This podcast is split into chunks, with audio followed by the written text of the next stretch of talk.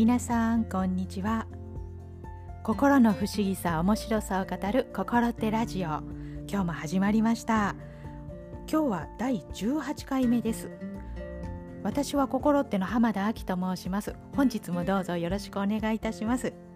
さて今日のテーマが一番叶えたいことはタブーの中にとしてみました。またもやね衝撃な言葉タブーという言葉を入れてみましたよ。好きですよねこういう言葉。あの先日ね友人とあのカウンセラー関係の友人なんですけれどもね少しお話ししている時に小学生の時に習慣のようにやっていたあることもうすっかり忘れていたんですよ何十年も。そのことについて思い出したんですよね。ああそういうことがあったなということでねちょっとそのことについて話してみたいと思いましたよ。で少しね話はそれますけれどもね前回お話ししたあの歯の治療なんですけどね続いております。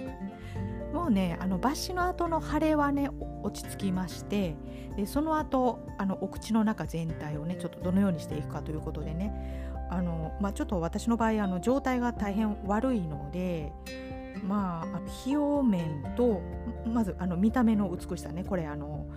諦めるわけにはいかないのでそこを重視するのか機能的なところだけをこう取るのかということでねちょっとそこの折り合いをどうするかということでねもうあの長きにわたって相談していかないといけないなというところでもう仕方ない。もう自分のことなのでねそのように進んでおります。何の報告だということでね。誰も聞きたくないかもしれないけどあのはいあの報告でした。はい。では本日も参りましょう。どうぞよろしくお願いいたします。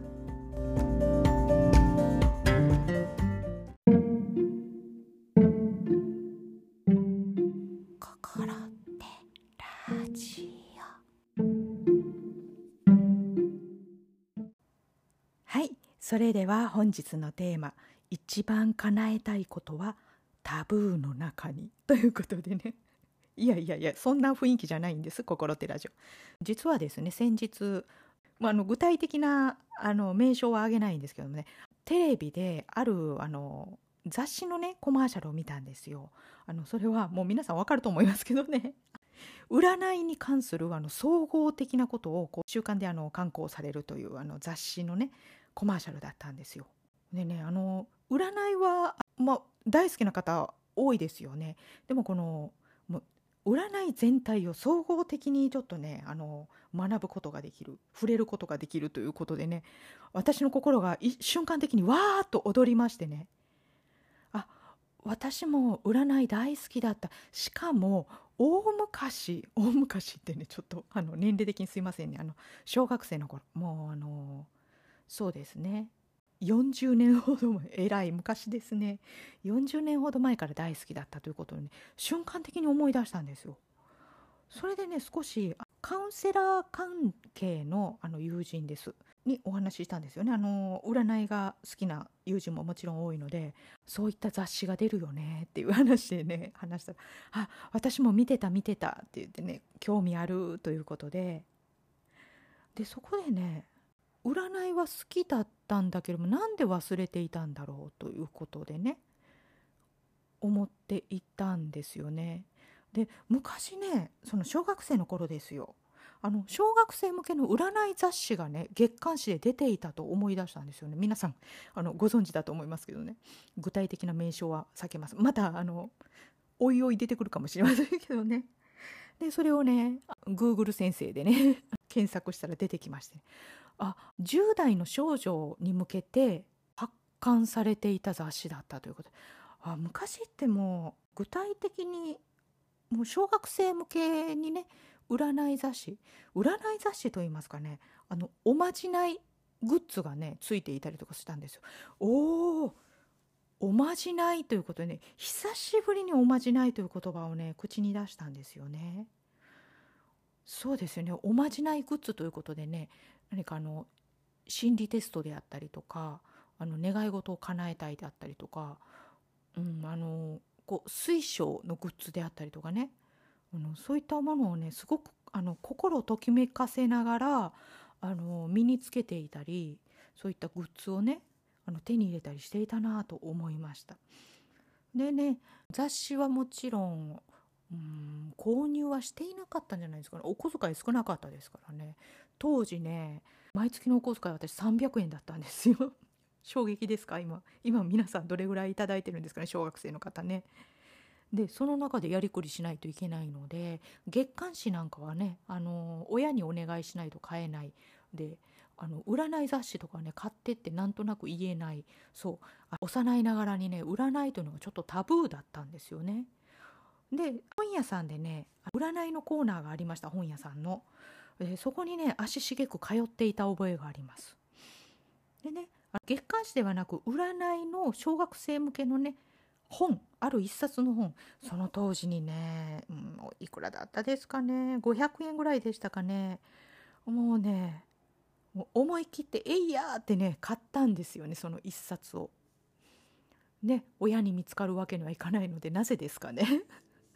親に見つかるわけでにはいかないのでその本の表紙ですよね。こうあのカバー。それを裏返して やりましたか皆さん？裏返して白いところが見えるようにしてこう折ってで机の中のね本のところのもう教科書の隣にこうね立てて置いて あった。そういったことをね瞬間的に思い出したんですよ。うん、それでねおまじないということにね今回すごく反応したんですよね。でおまじないということをねあの習慣的にやっていたなと思いました。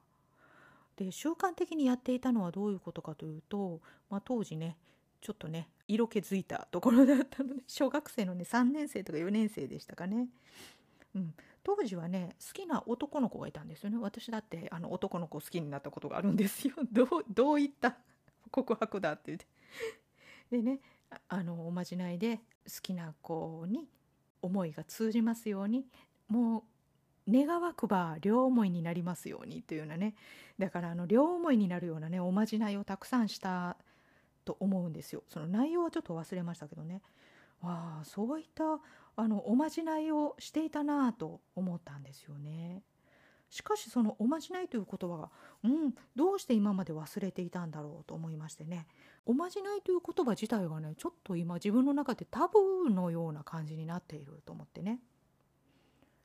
うんそういうことを思い出したんですよ。で当時おまじないとしてあの叶えたかったことというのはもちろんあの好きなこと両思いになりたいということですよね。それともう一つねすごく重要なことがあるんですよ。でそれはね自分がニコッと笑ったらみんなが幸せになるといいなということを思っていたんですよね。これはね重要な自分の願いですよ。うん、そういったことをねちょっとあの後半でもね掘り下げていきたいなと思っています。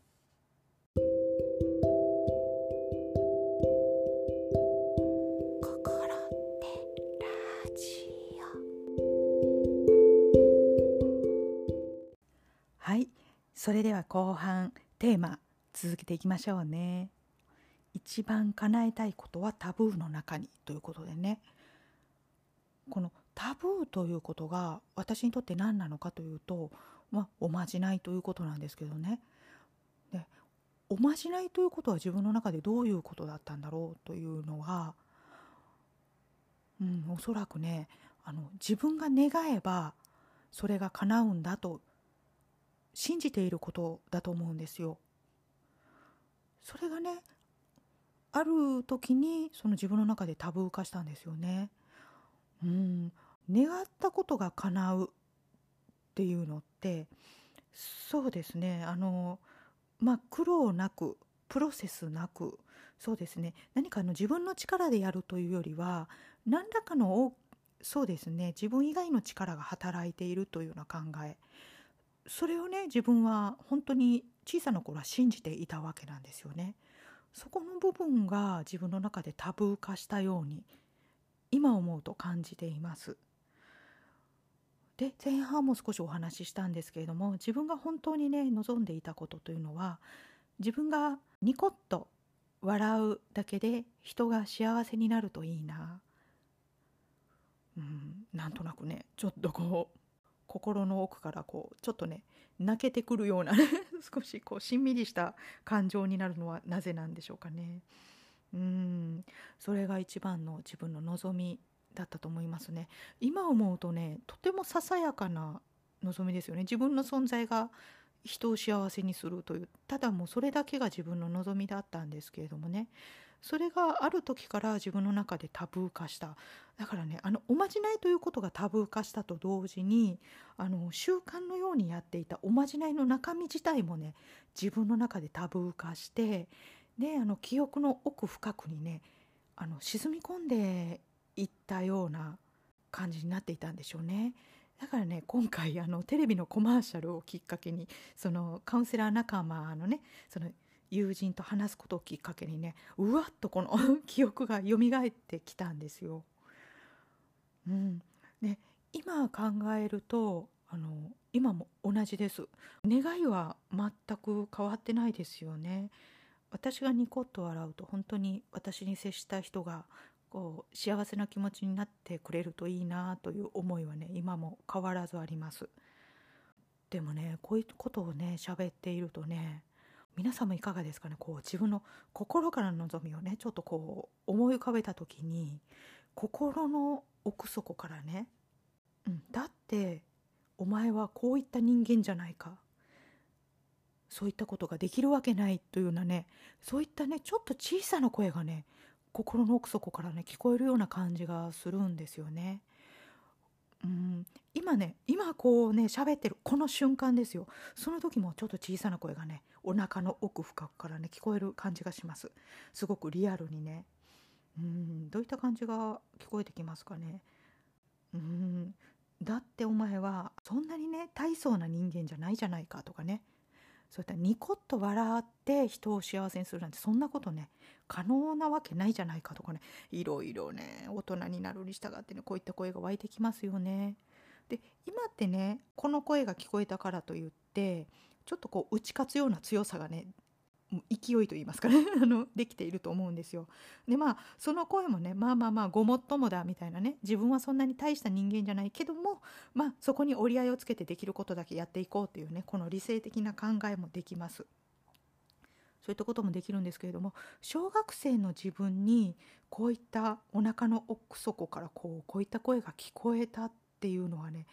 結構自分のモチベーションを下げることになったんじゃないですかね。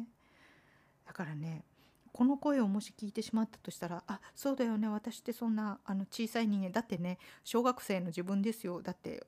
もう親にね食べさせてもらってね自分一人で何もできないまああの明日は鉄道だとかね明日は遠足だとかねそういったことでいっぱいいっぱいな自分ですよそういった自分に一体何ができるんだと思ってしまったとしてもね無理はないですよね。うん、そういった体験の積み重ねでそういった本当の望みがね自分の中でタブー化してしまうということがねあるんだなということでねあなんだかねあの不思議な体験をしたとともにこの小さい頃の自分がねとてもけなげで、うん、本当にねその時の自分と今の自分はね望みは一緒なのでもし叶えてあげられるとしたらね叶えていきたいなという気持ちもね強くなりましたね。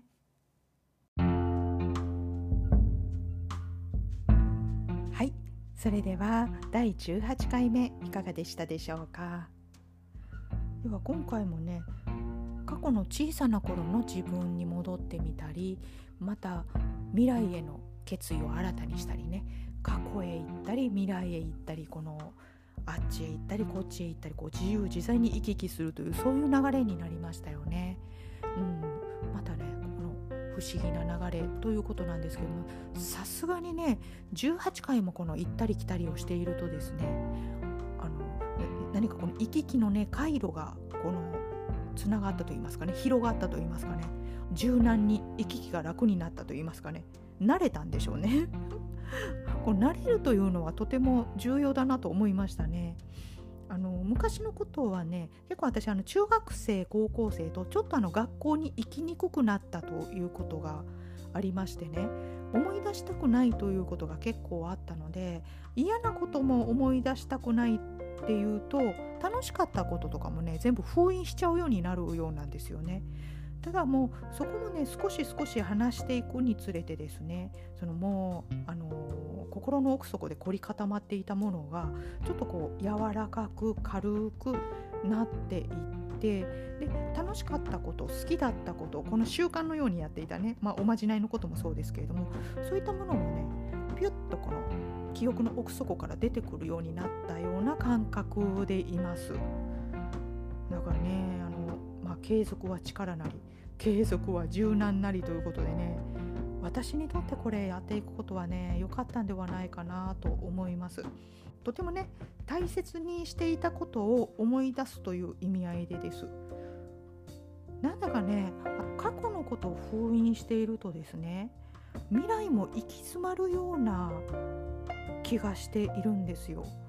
でね、あの今までは力技でちょっと行き詰まっていたとしてもこの重い体を引きずってねここまで持ってこれたんですけれども少しねあのパワーがこのこの物理的パワーがね少なくなるじゃないですか ちょっとね体力の衰えとかでね。そうするとあとはこう精神力でこう自分を持っていくというところなんですけど、まあ、力は出ないのでうんやっぱりね過去でこう引っ張っているとかねこの重くなっているところはねちょっと軽くしていかないとこの先